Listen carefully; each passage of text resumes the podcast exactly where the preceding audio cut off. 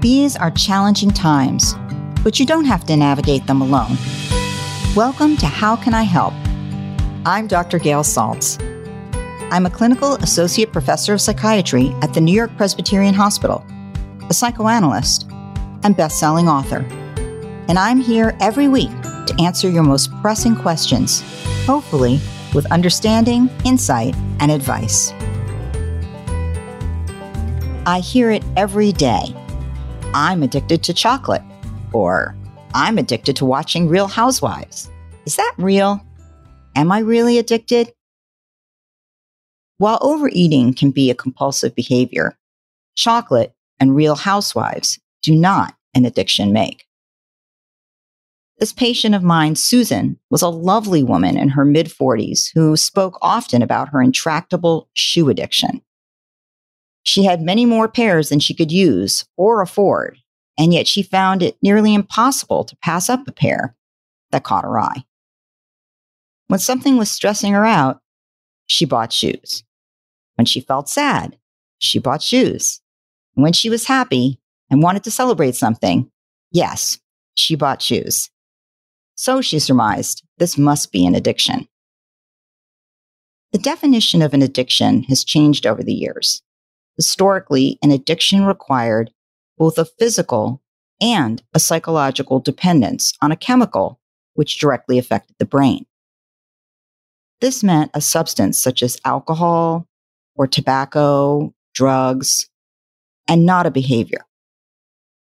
Today, Many people use the term addiction to refer not only to substance dependence, but also the psychological dependence a person can feel about a behavior they are doing, like gambling or eating, having sex, exercising, working, shopping, watching pornography, or being on a computer. But is the mechanism of addiction the same for a behavior as it is for a drug? The answer is no. Substances change body and brain chemistry and cause a physiologic withdrawal when the addicted person stops using them. A rise in blood pressure, feeling nauseous, sweaty, having tremors, those are all signs of physiologic addiction withdrawal. On the other hand, behaviors that you need to repeat over and over again despite not always wanting to do it. And then feeling discomfort if you don't do it is really called a compulsive behavior. If the earlier patient I mentioned forced herself not to buy shoes for a week or two, she did not get the shakes. But what she did find is that she easily lost the willpower to avoid the purchase, despite the fact that she was risking her marriage because her husband was furious, and her family's financial well being because, in fact, they could not afford all these shoes. And her husband really was completely fed up. Actually, I've seen many patients who are dealing with some compulsive behavior or another. People who can't stop checking their phone and internet, such that they waste huge amounts of time that they don't have and they anger spouses and children who can't seem to keep their attention. Men and women who exercise every day for hours at a time, even though their body or their family is screaming, enough. The interesting thing is that usually someone with a compulsive behavior does not come to see me for that problem because they don't want to see those behaviors as a problem and they don't really want to stop. They're often already my patient because they're struggling with depression or anxiety or relationship problems. But then when we look at what's going on, we find that someone is also suffering from repeating an act over and over again that's seriously compromising their life. I had another patient, a woman I'll call Meg, who saw me as her last stop before getting gastric bypass surgery. She felt it was her only hope given her level of unhealthy obesity, and yet she also knew that she had secretly and compulsively been eating bags of candies and cookies for years. She ate in the corners where no one could see. She ate till she felt sick and she could barely remember everything she had crammed in when the moment was over. following which she was racked with guilt. She suffered from compulsive eating, and it was actually slowly killing her, but she couldn't stop.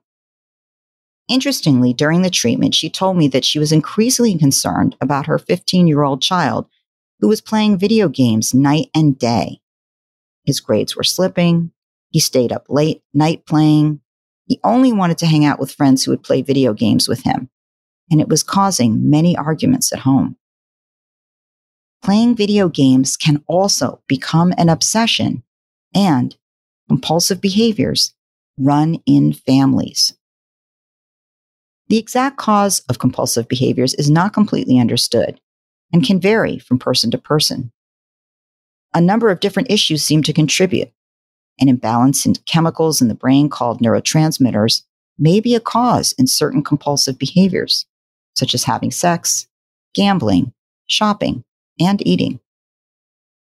Sexual compulsions are sometimes seen in diseases that damage the brain, like multiple sclerosis and Huntington's disease. Genetics can play some role as compulsions, as I mentioned, do run in families. The environment you grow up in can influence compulsive behavior by either learning a habit you've seen or by reacting to adversity by relieving the tension with this behavior. Compulsions are often linked to psychological distress. So anxiety and depression can lead to compulsive sex or gambling, shopping, eating, and contribute to just about any compulsive behavior you can think of. The mind tries to deal with feeling anxious by acting something out that temporarily relieves nervousness. So the excitement of gambling or the comfort of eating or the thrill of sex, the high of the purchase, all tend to, for that moment, drown out the sadness or the worry. But of course, as soon as the moment is over, the bad feeling is still there, and hence the need to repeat the behavior over and over again. It's also believed that in some cases, the brain circuitry that is stimulated with compulsive behaviors is close to that involved in addiction to some drugs. Hence, the feeling of a high produced when the behavior is done. And unfortunately, the more you use that neural circuitry, the stronger it becomes, making it extremely difficult to just quit. Because behaviors we are talking about when done in moderation are normal behaviors and often enjoyable parts of life. It can be difficult to tell or admit when you have crossed the line. So I advise ask yourself these questions. Are you preoccupied with planning and doing the behavior much of the time? Is doing the behavior negatively affecting one or more areas of your life, such as relationships or work or finances? Are you secretive about the behavior much of the time? And have you tried to stop the behavior, but unsuccessfully, or for a little while, only to restart again? If you answer yes to any of these questions, you may be struggling with a compulsive behavior and need some help. So today, I have a question from a listener who thinks she has an addiction. So let's take a listen and see how can I help? How Can I Help with Dr. Gail Saltz will be back after this short break.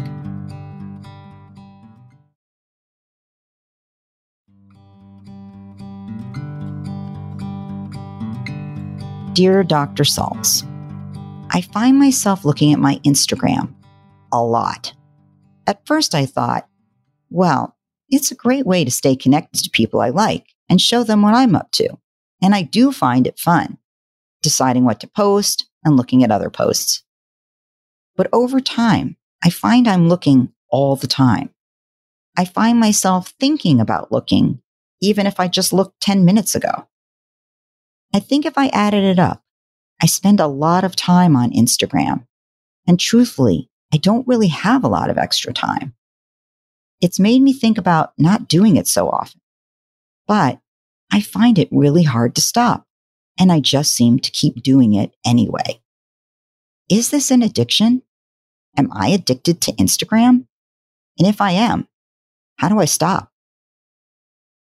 If you are spending so much time either on Instagram, thinking about going on Instagram, trying not to go on Instagram, that it is interfering with some aspect of your life, your relationships, because other people get annoyed that you're always on the phone, even while you're with them, that you don't have time to see them in person, or your work is being compromised because you're on your phone and you're not going to bed at a reasonable hour because you're on your Instagram, then while social media cannot cause you to be physiologically addicted, it can cause you to feel psychologically addicted because you feel such a rewarding feeling doing it that you can't cut back easily and it's interfering with your life. This would actually be called a compulsive behavior. It does sound like this is the issue here. If cutting back has proved unsuccessful for you, I'd suggest a full stop for two weeks and a reset. This will not be easy initially, but by taking a full stop holiday, as in remove the app from your phone, you will be uncomfortable for the first few days. You'll be thinking about it. But then over time, that feeling will dissipate and you'll spend some time feeling good, unencumbered by the needy feeling of having to check. I have to look. So once you've been clean, so to speak, for a few weeks, you can consider returning. But I would really advise that you make a strict time limit rule for yourself, like I look once for 10 minutes in the morning and then I don't look again until the evening, where I look once for again 10 minutes. Follow your own rules rather than letting it creep up again. If over time you are unable to do this, it may be that Instagram or social media is a real Achilles heel for you, and you might be better off without it. I hope that was helpful. When you're struggling with a compulsive behavior of any kind, there are some things you can try on your own. Most important is to admit to yourself that you have a problem. Without being honest with yourself, you can't really address quitting. In the same vein, it can be very helpful to tell someone else you realize you have a problem. They can help you to be honest with yourself. Understand what is driving this behavior is there some, for example, sexual trauma you suffered in the past that makes sex compulsive for you? Are you terrified of looking heavy like your mother as you age and this is making you stay in the gym night and day? Are you feeling depressed every time you have nothing to do and so you keep trolling the internet just to be distracted by something? Examine what's behind the behavior. Because doing the behavior is so reinforcing, one tactic is to interrupt the behavior. For example, try postponing the behavior. When you go to check that email again, tell yourself in one hour and wait. Rather than just postponing longer and longer, be erratic about it. Delay by two hours, then by 10 minutes, then a full day. The point is to remind yourself that you are actually in charge, not your compulsive behavior. Another technique is to change the way you do it. Rather than, for example, shoveling in sweets, substitute other foods or do your exercise routine out of order. Again, this can help shake up the ritualistic nature of compulsive behavior. The goal, of course, is to work towards just not doing the behavior compulsively, which means cutting way down, not necessarily never doing it at all.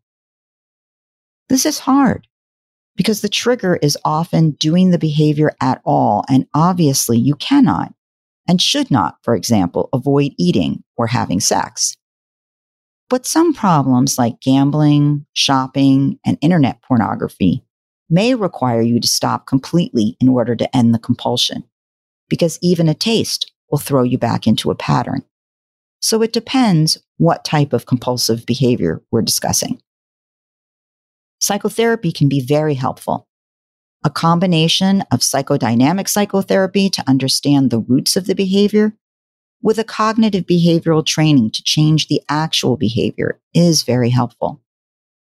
Sometimes medication is used to treat some compulsive behaviors. For example, antidepressants, which affect the chemical serotonin and norepinephrine in the brain, are used in some serious cases of compulsive shopping, sexual behavior, and even eating. This is because it is believed these chemicals are involved in the desire to act.